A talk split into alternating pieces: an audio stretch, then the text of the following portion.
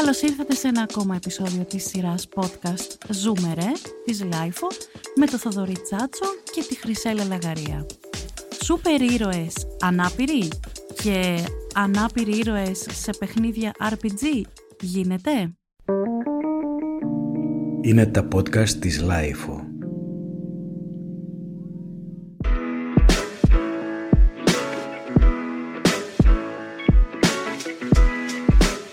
Εσύ τι λες; Έχουμε κάποια παραδείγματα που μας λένε ότι γίνεται και έχουμε και έναν άνθρωπο μαζί μας να μας βοηθήσει να πούμε περισσότερα πράγματα και να καταλήξουμε μάλλον στο ότι γίνεται. Όπως καταλαβαίνετε, ο Θοδωρής δεν θέλει να μιλήσει πολύ για το θέμα. Δεν έχω πολύ γνώση. για τους σούπερ ήρωες δεν έχω γνώση. Γι' αυτό το σκοπό έχουμε σήμερα μαζί μας τον Γιάννη Γεωργίου, ο οποίος είναι σεναριογράφος και ασχολείται σε επαγγελματικό επίπεδο με το γράψιμο που αφορά στα games. Οπότε Γιάννη, σε ευχαριστούμε πάρα πολύ που είσαι εδώ μαζί μας σήμερα. Καλησπέρα και ευχαριστώ εγώ γιατί ακούω πάρα πολύ τα podcast και τα δικά σας και γενικότερα της Life. Είμαι πάρα πολύ εντυπωσιασμένος από τα αποτελέσματα πάντα και είναι πρωτόγνωρο για μένα αυτό και πολύ ευχαριστώ.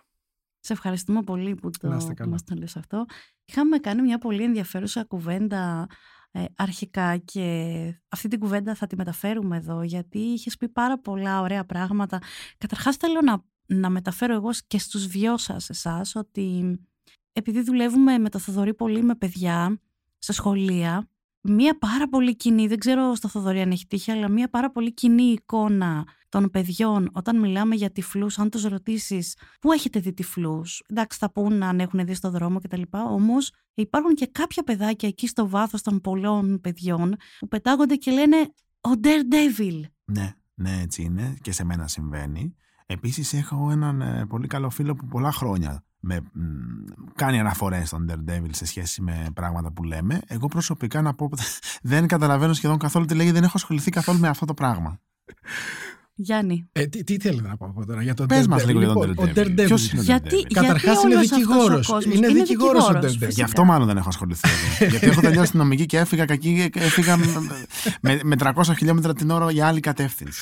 Δεύτερον, είναι τυφλός ο Daredevil.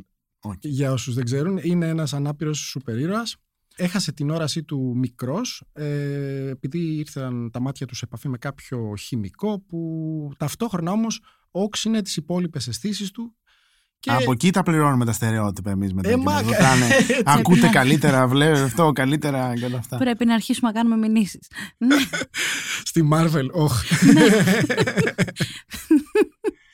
Ναι. και βέβαια υπήρξε και κάποιος δάσκαλος που του έμαθε πολεμικές τέχνες, ο οποίος ήταν επίσης τυφλός και δεν τον ήξερα κι εγώ, τον είδα στη σειρά του Netflix, πολύ ωραία σειρά παιδιά. Μμμ. Ε, δεν είναι πια στο Netflix από ό,τι ξέρω. ναι, δεν είναι. Ε, μ, Θέλω να, να πω εδώ το εξής. Εμείς με το Θοδωρή, όσοι μας παρακολουθείτε στα podcast, το καλό που σας θέλω, έχουμε αναφερθεί πάρα πολύ σε αυτόν τον ηρωισμό που δεν υπάρχει πίσω από την αναπηρία. Μάλιστα, με ακούτε εμένα πάρα πολλές φορές να, να λέω α, δεν υπάρχει τίποτα ηρωικό στην αναπηρία. Είναι ένα από τα μάντρα που κουβαλάω πάνω μου. Ωστόσο, εδώ τα ηρωικά κομμάτια τα, θα τα δεχτούμε, γιατί εδώ έχουμε μια ανάποδη περίπτωση ε, επειδή μιλάμε για σούπερ ήρωες και δεν μιλάμε πια για την πραγματικότητα, θέλουμε οι ανάπηροι να έχουν θέση όπως έχουν οι μη ανάπηροι. Άρα, αν ένας μη ανάπηρος μπορεί να κάνει κάτι ε, ηρωικό, το ίδιο θα πρέπει να μπορεί και ένας ανάπηρος. Το καταλαβαίνω σωστά;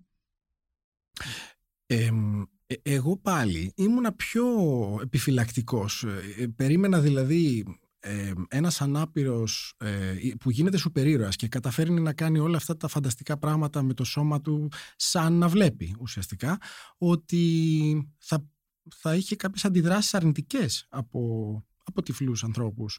Τις Ε, είχε; Έχεις έτσι; Δεν γνωρίζω. Μμμ. Ε, ίσα ίσα αυτό που βρήκα είναι ότι ο Stan Lee που ε, είναι ο γνωστός Stan Lee τον, της Marvel που έχει επινοήσει πάρα πολλούς σούπερ ήρωες και έχει επινοήσει και τον Daredevil ε, είχε αυτή την ανησυχία και ο ίδιος αλλά πήρε πάρα πολλά ενθαρρυντικά γράμματα, σχόλια και από οργανώσεις ε, όπως γράφει μία στη Wikipedia The Lighthouse for the Blind Μμ. και μ, του είπαν ότι όχι η, ε, τα, τυφλά, ε, τα μέλη της κοινότητας τέλος πάντων ε, α, τους αρέσει πολύ να ακούνε τις ιστορίες του Daredevil. Εγώ αυτό που καταλαβαίνω, ε, είναι ότι όσο, όπως και στην πραγματική ζωή θέλουμε οι άνθρωποι με αναπηρία να συμμετέχουμε ισότιμα, ε, το ίδιο νομίζω ότι χαίρονται τα άτομα ε, της κοινότητας όταν και σε μια φανταστι... φαντασιακή ζωή, φανταστική ζωή, σε μια τελείως μυθοπλαστική ε, κατάσταση, όπως όλοι είναι υπερήρωες και είναι αρτιμελείς, έχουμε και εκπροσώπηση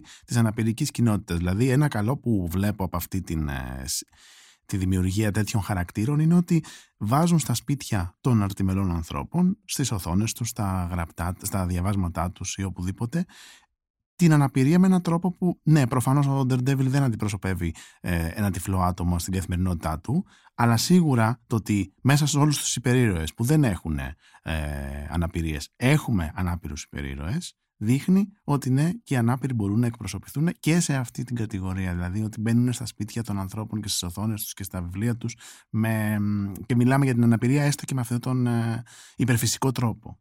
Ναι, σωστό αυτό. Εγώ θα το πω πιο λαϊκά. Βλέπεις τηλεόραση και βλέπεις αυτούς τους τύπους που είναι όλη μέρα καλοφτιαγμένοι, καλοχτενισμένοι, καλοκουρδισμένοι, ε, σηκώνονται και είναι χαρούμενοι να φτιάξουν το πρωινό τους, πάνε στις δουλειές με τα καταπληκτικά αυτοκίνητά τους.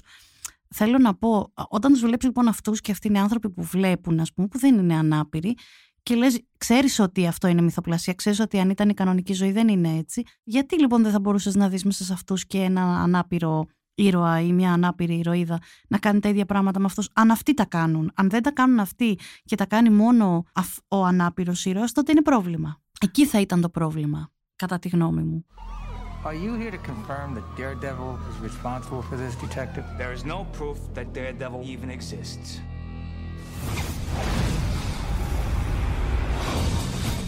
He can hear it before it makes a sound. He can sense it before it happens.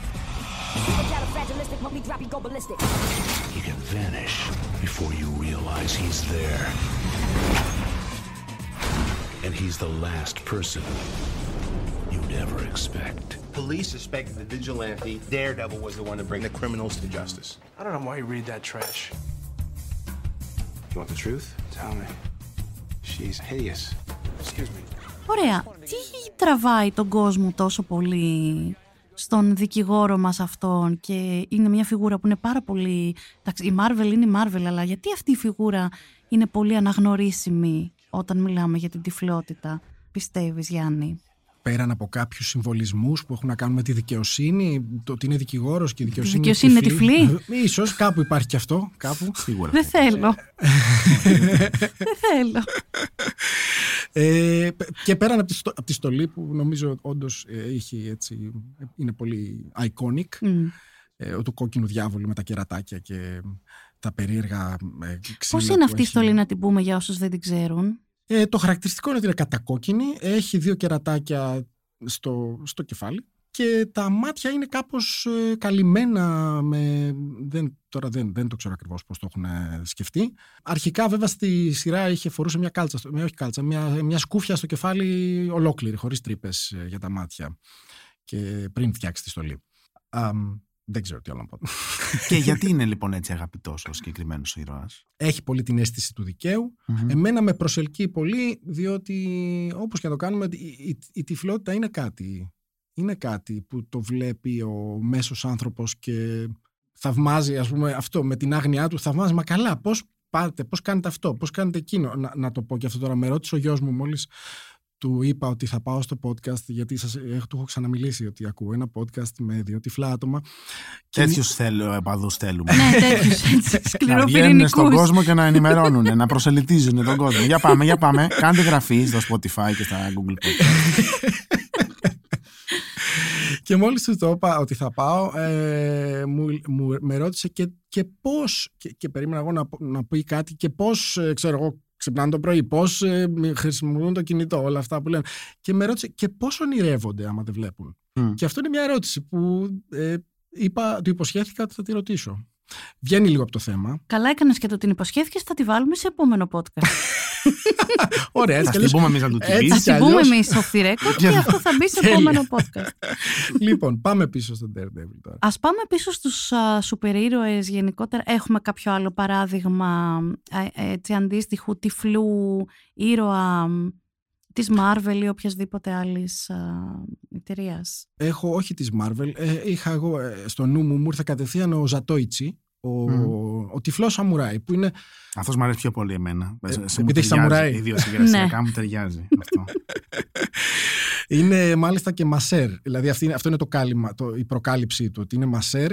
Από ό,τι είδα, ε, το να είσαι μασέρ ή το να ήσουν μασέρ στην ε, ε δυναστεία εκείνη, την, τον Έντο στην ε, Κίνα, στην Ιαπωνία, θεωρείται μία από τις χαμηλές ε, δουλειές που μπορούσε να κάνεις. Και... Πάλι τυφλής στον ναι, αποκλεισμό. Ναι, αυτό να το πούμε, ναι. Και μάλιστα λέει ότι ήταν και για τυφλούς δουλειά πολύ διαδεδομένη, διότι λέει στη Wikipedia πάλι δεν υπήρχε το θέμα του φίλου με ύψιλον και ένα λάμδα. Τώρα το ότι πασπατεύεις κάποιον και δεν υπάρχει το θέμα του φίλου, εγώ δεν το κατάλαβα. Ω μασέρ, εντάξει, πάμε παρακάτω. Αυτό που μου πήγε κατευθείαν στο μυαλό είναι πως ίσως, επειδή μία από τις ε, χιλιάδες δοξασίες για τους ανάπηρους είναι ότι είναι και α, ε, αντιερωτικά πλάσματα, δεν έχουν ελαγνία. Ε, ναι, ότι σου λέει αυτός, αφού δεν σε βλέπει, ό,τι φίλο και να είσαι και να σε αγγίζει, δεν δεν του προκαλεί καμία αίσθηση. Έχει αθωότητα, άγνοια. Δεν ξέρω αν μπορεί να είναι πολύ μακριά από την πραγματικότητα αυτό. Αλλά Όχι, με το που το αυτό πολύ άκουσα. Πιθανόν, πολύ πιθανόν, βέβαια. Να πω ωστόσο ότι το επάγγελμα των φυσικοθεραπευτών που είναι ας πούμε κάτι πιο κοντά σε, στο να κάνεις μασάζ, πιο, πιο δομημένο βέβαια, είναι πάρα πολύ διαδεδομένο επάγγελμα μεταξύ των τυφλών σε χώρες όπως οι Ηνωμένε Πολιτείε. Mm-hmm. Ωραία. あそこに座ってるアンマさんの血を取ってきてくれねえか うまくいったらダチンをやるから。よし。じゃあ気づかれないように静かに行けよ。ありがとうよ。うしいとっととせろ。一さすがのお前も無邪気な子供には気がつかねえだろ。う居合の達人でも。これ取られたら終わりだな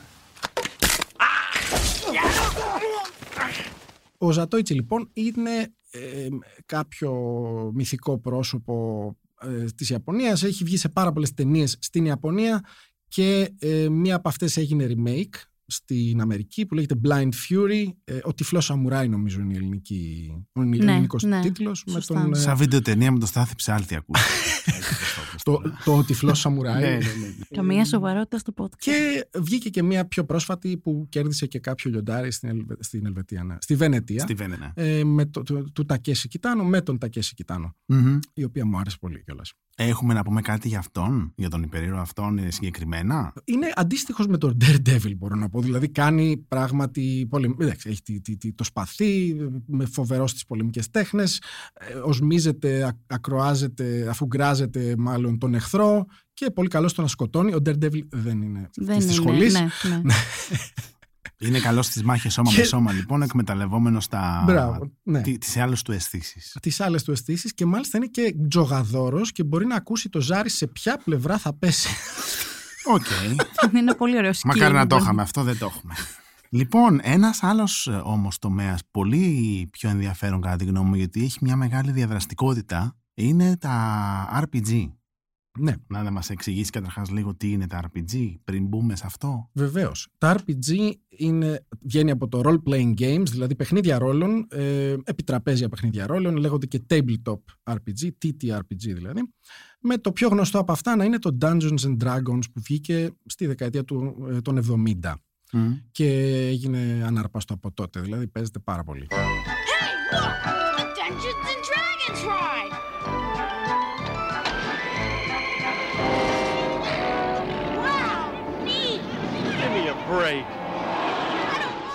Τώρα υπάρχουν πάρα πολλά, υπάρχουν κι άλλα. Λίγα λόγια για το πώς παίζονται είναι μια παρέα γύρω από ένα τραπέζι.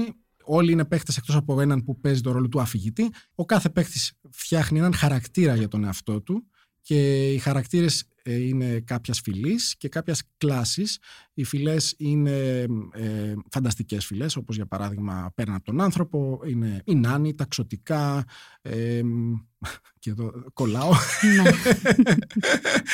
Υπάρχουν τέλος πάντων διάφορες φυλές, τα halflings που είναι σαν τα hobbit ας πουμε και πάει λέγοντας. Και, δια, και συνδυασμοί, μισό, ε, half elf ας πούμε, μισός άνθρωπος, μισός elf. Και οι κλάσεις είναι ε, πολεμιστής, κλέφτης, μάγος, κληρικός ε, και η κάθε μία από αυτές έχει διαφορετικές ε, ικανότητες, δεξιότητες. Ε, οι μάγοι και οι κληρικοί κάνουν μαγικά, κάνουν ξόρκια, συγγνώμη. Οι κληρικοί τα ξόρκια τα παίρνουν από τις θεότητες που προσεύχονται. Καταλαβαίνετε γιατί λέμε φαντασία, έτσι. ναι, ναι, ναι, βέβαια. και ο αφηγητής ε, ουσιαστικά βάζει την, ε, το πλαίσιο της ιστορίας. Ε, τους λέει για παράδειγμα βρίσκεστε σε ένα δάσος, ε, ακούτε αυτό, ε, ξαφνικά εμφανίζεται μπροστά σας ένας άνθρωπος που κρατάει ένα, μια τέτοια, μια δάδα και σας ρωτάει αυτό. Ε, οπότε οι παίχτες μετά πρέπει να, να αυτοσχεδιάσουν, να παίξουν το ρόλο του... Ανάλογα με τις ικανότητες και τις δυνατότητες του ρόλου που έχει ο καθένας, λοιπόν, προσπαθεί να κινηθεί μέσα σε αυτό το σύμπαν. Ναι, ναι, ναι, ναι. Και υπάρχει βέβαια και η μάχη. Και εκεί βγαίνουν οι ικανότητες συμμαχητικέ, γιατί όλοι αυτοί είναι ήρωες. Δηλαδή, ε, παίρνουν αποστολές, ε, πάνε να σώσουν κάποιο χωριό, ε, να σκοτώσουν κάποιον κακό μάγο. Ε, υπάρχει όλο αυτό το πλαίσιο που είχε θέσει και ο Τόλκιν με το Lord of the Rings, δηλαδή έχουν επηρεαστεί πολύ από αυτό. Και από τις μυθολογίες, φαντάζομαι. Βέβαια, βέβαια. Ναι, ναι, ναι. Τι γίνεται εκεί με τους ανάπηρους; Και εκεί μπλέξαν οι ανάπηροι. Και εκεί, και εκεί έχουμε ανάπηρους. Έρχονται οι ανάπηροι και μας παίρνουν τις δουλειές. Και τα παιχνίδια. Και τα παιχνίδια. μα χαλάνε τα παιχνίδια οι ανάπηροι. Κατάλαβες τώρα τι έχουμε πάθει. Ε, λοιπόν, εκεί έχουμε δύο ερωτήματα. Το ένα είναι το θέμα της πρόσβασης. Έχουμε δηλαδή ένα τραπέζι με μια παρέα που στο προφορικό κυρίως πλάθει μια ιστορία. Εκεί πιστεύω δεν είναι κάτι που εκτός βέβαια αν υπάρχουν αναπηρίες που δεν μπορεί να μιλήσει κάποιος ή έχει, δεν είναι κοφός και χρειάζεται να γίνει διερμηνία στην ε, νοηματική. Αλλά ανάλογα με την παρέα νομίζω ότι μια παρέα μπορεί να γίνει περισσότερο ή λιγότερο inclusive, να γίνει δηλαδή συμπεριληπτική ε, οπότε κάπως δεν ξέρω κι εγώ αδαής είμαι, ε, κάπως ξεπερνιέται το θέμα της πρόσβασης. Δηλαδή δεν είναι κάτι που χρειάζεται ιδιαίτερα ταλέντα ή να ανέβει σε κάποιο βουνό. Ή αυτό, αυτό ή κάποιον εξοπλισμό. Ναι, ή εξοπλισμό. Υπάρχουν βέβαια τα ζάρια αυτό, που πρέπει να είσαι ο Ζατόιτσι ίσως για να... Ή ο Daredevil. Ή ο Daredevil, να δεις τι, τι ο Ζατόιτσι γιατί ξέρει που, που έπεσε το ζάρι. Αυτό, ναι, ναι, ναι. ναι, ναι, ναι. Α, αλλά αυτό που νομίζω το, το α και το μέγα είναι η παρέα να είναι συμπεριληπτική και όλα θα λυθούν. Δηλαδή, Ωραία. Κάπως το φαντάζομαι. Και επίσης υπάρχει πλέον και στον υπολογιστή. Δηλαδή παίζουν και διαδικτυακά, οπότε σίγουρα θα υπάρχουν με screen readers ή ναι, με ναι, ναι. κάποιο τρόπο. Αυτό είναι το ένα θέμα. Το άλλο θέμα είναι, που είναι και πιο φλέγον είναι το θέμα της εκπροσώπησης. Δηλαδή κατά πόσο χαρακτήρες που υπάρχουν στα παιχνίδια και όχι οι χαρακτήρες των παιχτών, οι άλλοι χαρακτήρες, αλλά και των παιχτών, πόσο μπορείς να πάρεις χαρακτήρα με αναπηρία ή πόσο κατά πόσο ένας χαρακτήρας που συναντάς στο παιχνίδι και έχει αναπηρία, και είναι αυτό που λέμε non-play, non-player character, δηλαδή NPC, εκπροσωπεί σωστά, εκπροσωπεί ικανοποιητικά την αναπηρία που έχει. Εκπροσωπεί σωστά δηλαδή, χωρίς στερεότυπα, χωρίς ε, ρατσιστικά διάφορα πράγματα που θα μπορούσαν να συμβαίνουν και τέτοια πράγματα εννοείς. Ε; Ναι, και εδώ να πούμε ότι η official γραμμή της εταιρείας που, του Wizards of the Coast που βγάζει το παιχνίδι είναι πιο δυσκίνητη σε αυτό και ότι είναι οι παίχτες που άρχισαν να σπρώχνουν προς τη σωστή κατεύθυνση ώστε να υπάρχει συμπερίληψη και σωστή εκπροσώπηση. Πες μας λίγα λόγια παραπάνω γι' αυτό, αν ξέρεις πώς έγινε. Ναι, εντάξει, λίγα πράγματα ξέρω. Ε, υπάρχει ένα παράδειγμα, ας πούμε, μιας ε, δυναμικής έτσι, πολεμίστριας που είχε ένα κομμένο πόδι γιατί ένας λικάνθρωπος της έφαγε το πόδι. Λέγεται Εσμεράλδα σε μια ιστορία. Εμείς τώρα ξέρουμε τη, μόνο την τυφλή Εσμεράλδα. Πάμε παρακάτω. θα φτάσουμε, θα κάνουμε τέτοια podcast άλλο. Σειρές και ταινίες και τέτοια θα κάνουμε. Ναι. Και αναφέρει λοιπόν το backstory που το παίρνεις στους κανόνες της ιστορίας. Βλέπεις την ιστορία, διαβάζεις το backstory των ήρωων. Ότι η Εσμεράλδα έχει ένα μυστικό και το μυστικό είναι ότι έχει προσθετικό πόδι το οποίο προσπαθεί να κρύψει.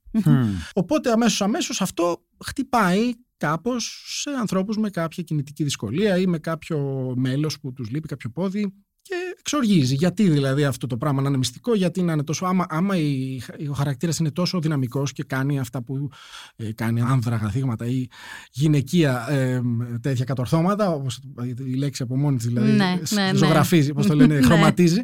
Ναι. Ε, γιατί να έχει την αναπηρία ως κάτι αρνητικό που πρέπει να το κρύψει και κάτι που πρέπει να ντραπεί, ας πούμε. Έτσι. Οπότε εκεί λοιπόν υπήρξαν οι παίκτες που είπαν. Ε, τι γίνεται εδώ, παιδιά; Ναι, ναι. Πώς, πώς θα πάει αυτό τώρα; Ε, εκεί λοιπόν ξεκίνησαν οι παίχτες που είτε στην ε, ομάδα τους είτε οι ίδιοι έχουν κάποια αναπηρία αντέδρασαν, άρχισαν στα... και είναι πρόσφατα αυτά έτσι, δηλαδή εκεί πάλι με το 2019 άρχισα να βλέπω και τέτοια άρθρα να συζητιούνται και... και άρχισαν να βγάζουν δικούς τους σπιτικούς, χειροποίητους κανόνες για διάφορες περιπτώσεις αναπηρίας και τους χρησιμοποιούσαν στις ομάδες τους, τους ποστάρανε στα δίκτυα, τους βάλανε για όποιον θέλει ορίστε το PDF να το κατεβάσει και ουσιαστικά οι παίχτες οθούν. έτσι, έτσι ίσως είναι. Οι ότι... παίκτες είναι αυτοί που ανάγκασαν τελικά το, την εταιρεία να πει «ΟΚ, παιδιά, βαράτε».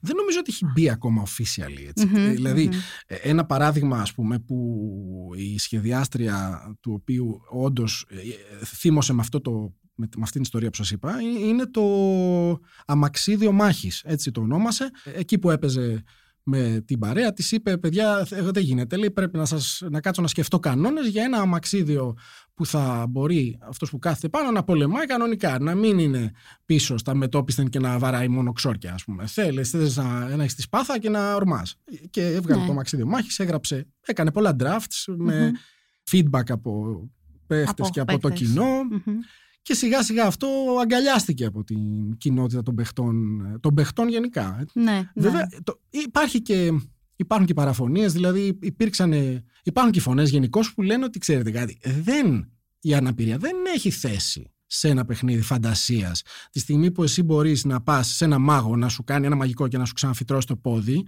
ή ξέρω εγώ να σου. Ε, άμα πεθάνεις εδώ, σε ζωντανεύει. Λέει, γιατί ας πούμε να υπάρχει αναπηρία τη στιγμή που κάποιος που πεθαίνει μπορείς να πάρει να του κάνει ένα μαγικό και να ζωντανέψει.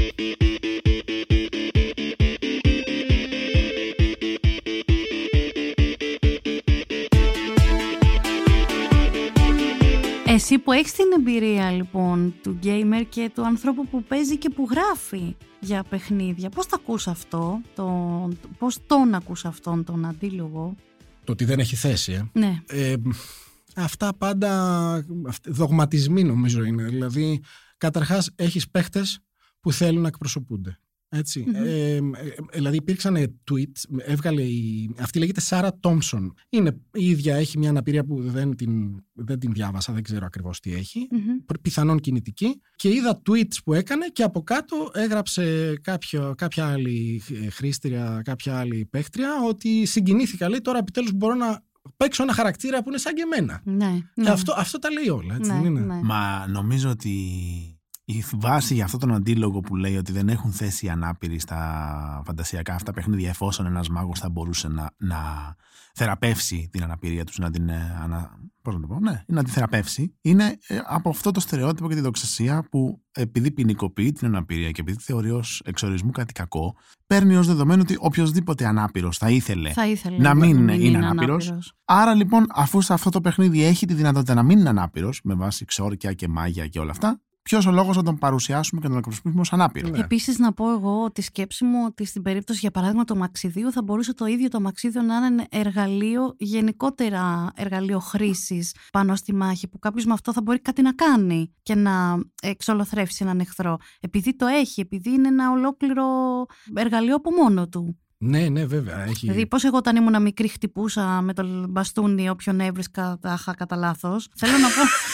θα μπορούσε να χρησιμοποιηθεί και έτσι. Και νομίζω επίσης πως και αυτός ο αντίλογος κρύβει επίσης μία. Εφόσον ένας κόσμος που μιλάμε για πόλεμο, μιλάμε για μάχες, μιλάμε για ηρωισμούς και προφανώς όλο αυτό το, το σύμπαν που προϋποθέτει αρτιμέλεια και υγεία δεν χωράει αναπηρία. Νομίζω ότι αυτός ο αντίλογος κρύβει και αυτό από πίσω. Δηλαδή δεν είναι μόνο το οι ανάπηροι ίδιοι θέλουν να μην είναι ανάπηροι, άρα εδώ έχουν την ευκαιρία σε αυτό το παιχνίδι να μην είναι, άρα δεν έχουμε λόγο να βάλουμε αναπηρίες να εκπροσωπούνται. Ε, κρύβουμε και από πίσω ότι έτσι κι αλλιώς σε αυτόν τον κόσμο που έχουμε φτιάξει, με, που προϋποθέτει την σωματική ρόμη και αρτιμέλεια, έτσι κι αλλιώς δεν μας ενδιαφέρει και δεν θέλουμε να, να απεικονίζεται η αναπηρία. Άρα πάλι στα, στα γνωστά καταλήγει κανείς, έτσι. Ναι. Ενώ στην πραγματικότητα όμως νομίζω ότι για τους ανάπηρους ε, είναι πολύ διαφορετικά τα πράγματα. Γιατί μιλώντας και για μας εδώ αλλά και φαντάζομαι ότι δεν είμαστε οι μόνοι πολλοί ανάπηροι δεν ε, ξυπνάνε και ε, κοιμούνται με το όνειρο να μην ήταν ανάπηροι ή να μην είναι στο μέλλον ανάπηροι. Δεν έχουν κανένα πρόβλημα να εκπροσωπούνται ως ανάπηροι. Ακριβώς. ούτε ντρέπονται γι' αυτό ούτε θέλουν να το κρύψουν ούτε θα θέλανε να είναι αλλιώς τα πράγματα απαραίτητα. Άρα, εγώ προσωπικά δηλαδή δεν τον ακούω αυτόν τον αντίλογο δεν με βρίσκει, όχι μόνο δεν με βρίσκει σύμφωνο, αλλά καταλαβαίνω και τα κίνητρα που υποκρύπτονται πίσω από αυτό. Ναι, ναι. Εγώ βλέπω ως πάρα πολύ ενδιαφέρον πάντως το γεγονός, μάλλον ενδιαφέρον αλλά και με μια, ένα στοχασμό έτσι πάνω, το, το, το γεγονός ότι είναι οι χρήστες του παιχνιδιού αυτοί που και οι παίκτες αυτοί που πρέπει να αλλάξουν ε, τα πράγματα και τον κανόνα που βέβαια είναι και μέσα στη πραγματικότητα και είναι και αυτό που λέμε πολλές φορές ότι ναι η αλλαγή κάπως θα πρέπει να έρθει από τα κάτω ναι, ακριβώς. Εγώ που είμαι τυφλή μπορώ να, πέρα από τη διαδικασία του ζαριού, τι είναι αυτό που ίσως θα με δυσκόλευε από το να παίξω ένα RPG και πρέπει να το συζητήσουμε; Και εδώ να βάλω και μια παρένθεση για το κομμάτι των υπολογιστών, να πω ότι ο screen reader από μόνος του δεν θα είναι απαραίτητα βοηθητικός, γιατί σε ένα περιβάλλον μέσα στο ίδιο το παιχνίδι, χρήσης δηλαδή ενός προγράμματος για να παίξεις το παιχνίδι, χρειάζεται να ληφθεί υπόψη της η προσβασιμότητα, η οποία σε περιβάλλοντα που έχουν να κάνουν πολύ με γραφικά, ε, συνήθως είναι ανύπαρκτη. Και αυτό είναι ένα ζήτημα το οποίο πρέπει να ληφθεί υπόψη από τους ανθρώπους που σχεδιάζουν ένα τέτοιο software. Ναι, σωστό αυτό. Ε, όσον αφορά το επιτραπέζιο, υπάρχουν ε, τόνοι βιβλίων που φαντάζομαι πλέον φαντάζομαι παιδιά δεν ξέρω ότι είτε βγαίνουν ε, σε PDF που μπορείς να τα διαβάσεις δηλαδή με, με φωνητική με εκφωνηση Ε, τώρα να πω ότι βγαίνουν σε, σε Braille, ε, θα... Ας βγαίνουν τουλάχιστον σε PDF και σε PDF κάτι γίνεται, τα βρίσκουμε. Ναι. Ωραία. Γιάννη, εσύ έχεις από τη δική σου εμπειρία δει, διαβάσει, συγκεντρώσει ας πούμε tips που κάνουν τα RPG περισσότερο συμπεριληπτικά και το, και το παιχνίδι σε αυτά περισσότερο ισότιμο για όλους; Έτσι, από τα άρθρα που διάβασα και μιλάμε πάντα για άρθρα μετά το 2020-2019, εκεί αρχίσαν, αυτή η συζήτηση άρχισε πολύ έντονα τότε προφανώς. Ε, ήρθε, ήρθε πολύ κοντά, ναι, τι, τι ήταν αυτό που την έκανε να αρχίσει Κάτι έγινε εκείνη την περίοδο, τι είχε γίνει να δεις; Είχαμε Μια μικρή πανδημία. Ένας κορονοϊός. Παλιά τώρα. Ε, Προφανώς ένα, ένα από τα πράγματα στα, στα οποία επιδίδονταν πολλοί άνθρωποι είναι να παίζουν επιτραπέζια RPG. Δηλαδή πρέπει να αυγάτισαν οι παίχτε, πρέπει να, ε, να έγινε ένας αναβρασμός. Το μάλλον... πήραν και οι ανάπηροι χαμπάρι, σου λέει εδώ δεν μας παίζουν. Δεν μας παίζουν. Γιατί δεν μας παίζουν. Και έπεσε σκέψη γενικότερη και προφανώς βγήκαν κάποιες φωνές που είπαν: Παιδιά, για σιγά, εδώ υπάρχει θέμα. Α, ναι, και αξίζει να αναφέρουμε ότι παρόμοια ε, ιστορία που δεν ξέρω τώρα πότε ξεκίνησε, είχε γίνει και με τα ΛΟΑΤΚΙ άτομα και την εκπροσώπησή τους στα, στα RPG, στα Dungeons and Dragons και νομίζω ότι πλέον είναι στην επίσημη, στους επίσημους κανόνες γράφει ότι μπορείς να φτιάξεις χαρακτήρα που είναι άντρας, γυναίκα ή ό,τι άλλο φίλο θέλεις. Άρα εδώ βλέπουμε ότι έχουν ένα προβάδισμα τα ΛΟΑΤΚΙ άτομα ως προς την ναι. αποδοχή τους. Αυτό είναι καταρχάς πάρα πολύ θετικό γιατί θα ανοίξει το δρόμο και για τα ανάπηρα άτομα. Ωστόσο να πούμε ότι οι ανάπηροι είναι ένα βήμα πίσω. Ναι. Έτσι φαίνεται, ναι. Διακόπτοντας τη δική σου τη ροή, έχει μια γενικότερη εξήγηση ε, αυτό με τα παιχνίδια και την πανδημία, γιατί είναι και η πρώτη φορά που μία ανάπηρα άτομα έζησαν τον αποκλεισμό που πολλά ανάπηρα άτομα ζουν ε, καθημερινά. Εδώ κρατάω σιγή, γιατί πράγματι δεν το είχα σκεφτεί και όντως ακούγεται πολύ σωστό.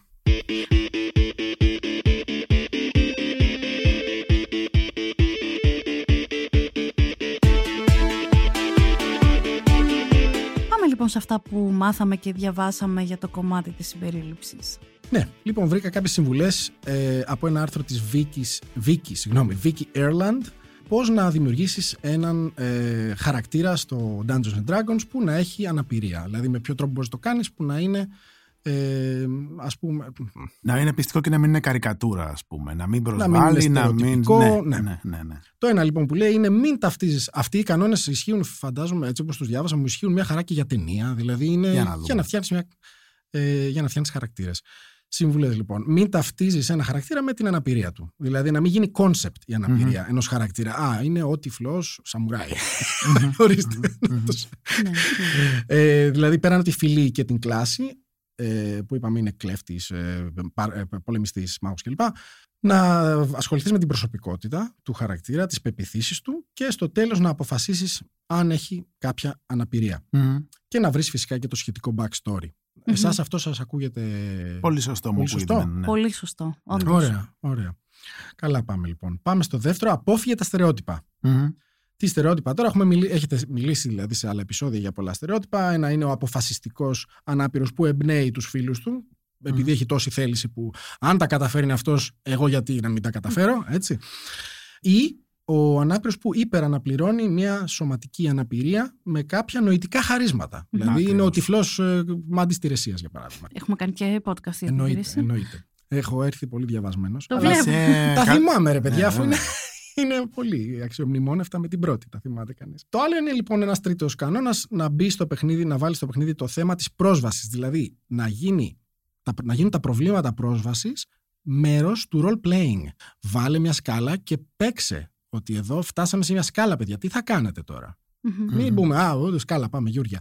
Εδώ πρέπει να σκεφτείς ότι έχεις ένα άλλο χαρακτήρα. Θέλει αυτός να, κουβαλ... να τον κουβαλήσεις. Μπορεί να μην θέλει.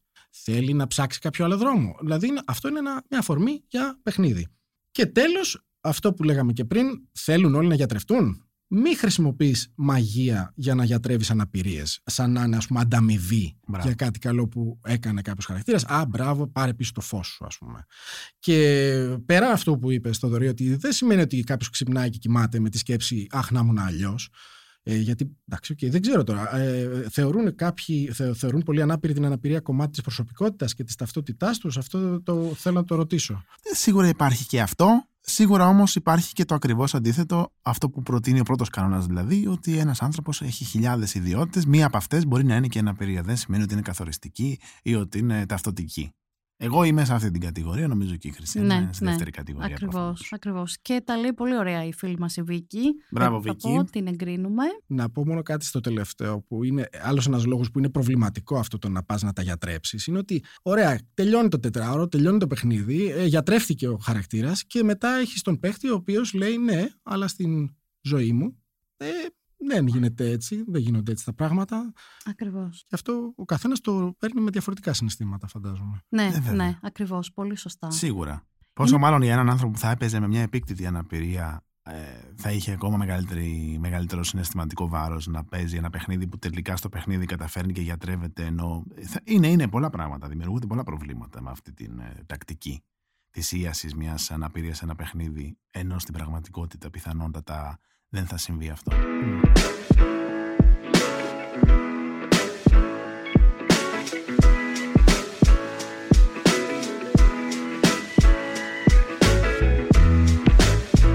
Άρα λοιπόν από εδώ και πέρα αν παίζετε RPG, αν... Αφήστε τους τυφλούς να είναι τυφλοί. Το μαύρος σκοτάδι στα παιχνίδια. Ούτε μάγια, ούτε ξόρκια, ούτε τίποτα. Μάλλον δεν πήγε να πει αυτό, αλλά. καλά πήγε ο ηρμός μου, Για αλλά πες. πάνω κάτω ήθελα να πω αυτό απλώς με άλλα λόγια, ότι τώρα ξέρετε, γιατί έχετε πάρει μια πλήρη εικόνα του τι είναι αυτό που πρέπει να κάνετε και μπορείτε ακόμα πιο εύκολα να φτιάξετε και να τοποθετήσετε και τυφλούς ήρωες, ανάπηρους ήρωες γενικότερα, ξέρετε ακριβώς πώς να λειτουργήσετε και τι να προσέξετε. Για φαντάσου όμως τι ωραίος ακτιβισμός είναι να παίζουν μερικά παιδιά, ας πούμε, ένα τέτοιο παιχνίδι και ενήλικες προφανέστατα που δεν γνωρίζουν για την αναπηρία και είτε έχουν ανάπηρους χαρακτήρες είτε έχουν ανάπηρους συμπαίκτες μέσα στο, στην πραγματικότητα που ενσαρκώνουν ανάπηρους χαρακτήρες. Πόσα μαθαίνουν έτσι με, και με έναν ωραίο τρόπο για την αναπηρία και για το πώς συμπεριλαμβάνουμε τους άλλους, πώς συνεργαζόμαστε, πώς δημιουργούμε, πώς μαλώνουμε, όλα αυτά. Θεωρώ ότι είναι ένα πάρα πολύ ωραίο εργαλείο για τον μετέπειτα ακτιβισμό που μπορεί να κάνει ένας άνθρωπος και νομίζω ότι μέσα από μια τέτοια διαδικασία που δεν της φαίνεται με την, με την πρώτη ματιά, να το πω, μπορείς να δώσεις και να πάρεις πάρα πολλά τέτοιου είδους μηνύματα. Και πώς ένας ανάπηρος, ας πούμε, παίκτης θα μπορούσε, π.χ. λέω εγώ τώρα, ε, να εκφράσει ανάγκες που έχει και στην προσωπική του ζωή από φίλους του κτλ. Και, και δεν τα καταφέρνει ή δεν μπορεί ή δεν εισακούγεται να τις εκφράσει πολύ ωραία μέσα από την ε, ανάγκη του χαρακτήρα του, π.χ. στο παιχνίδι. Γιάννη, σε ευχαριστούμε πάρα πολύ που μας άνοιξες όλο αυτό το εξαιρετικά ενδιαφέρον μονοπάτι και φέρες όλες αυτές τις γνώσεις στο podcast μας. να είστε καλά, παιδιά, χαρά μου.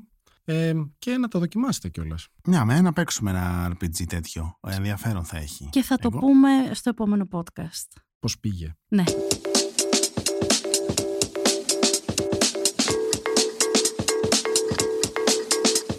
Ήταν ένα ακόμα επεισόδιο της σειράς podcast «Ζούμε ρε» της LiFO με το Θοδωρή Τσάτσο και τη Χρυσέλα Λαγαρία. Για να μην χάνετε κανένα επεισόδιο της σειράς «Ζούμε ρε», κάντε εγγραφή σε Spotify, Google και Apple Podcasts. Ηχοληψία, επεξεργασία και επιμέλεια Γιώργος Ντακοβάνος και Μερόπη Κοκκίνη. Ήταν μια παραγωγή της LiFO. Είναι τα podcast της LiFO.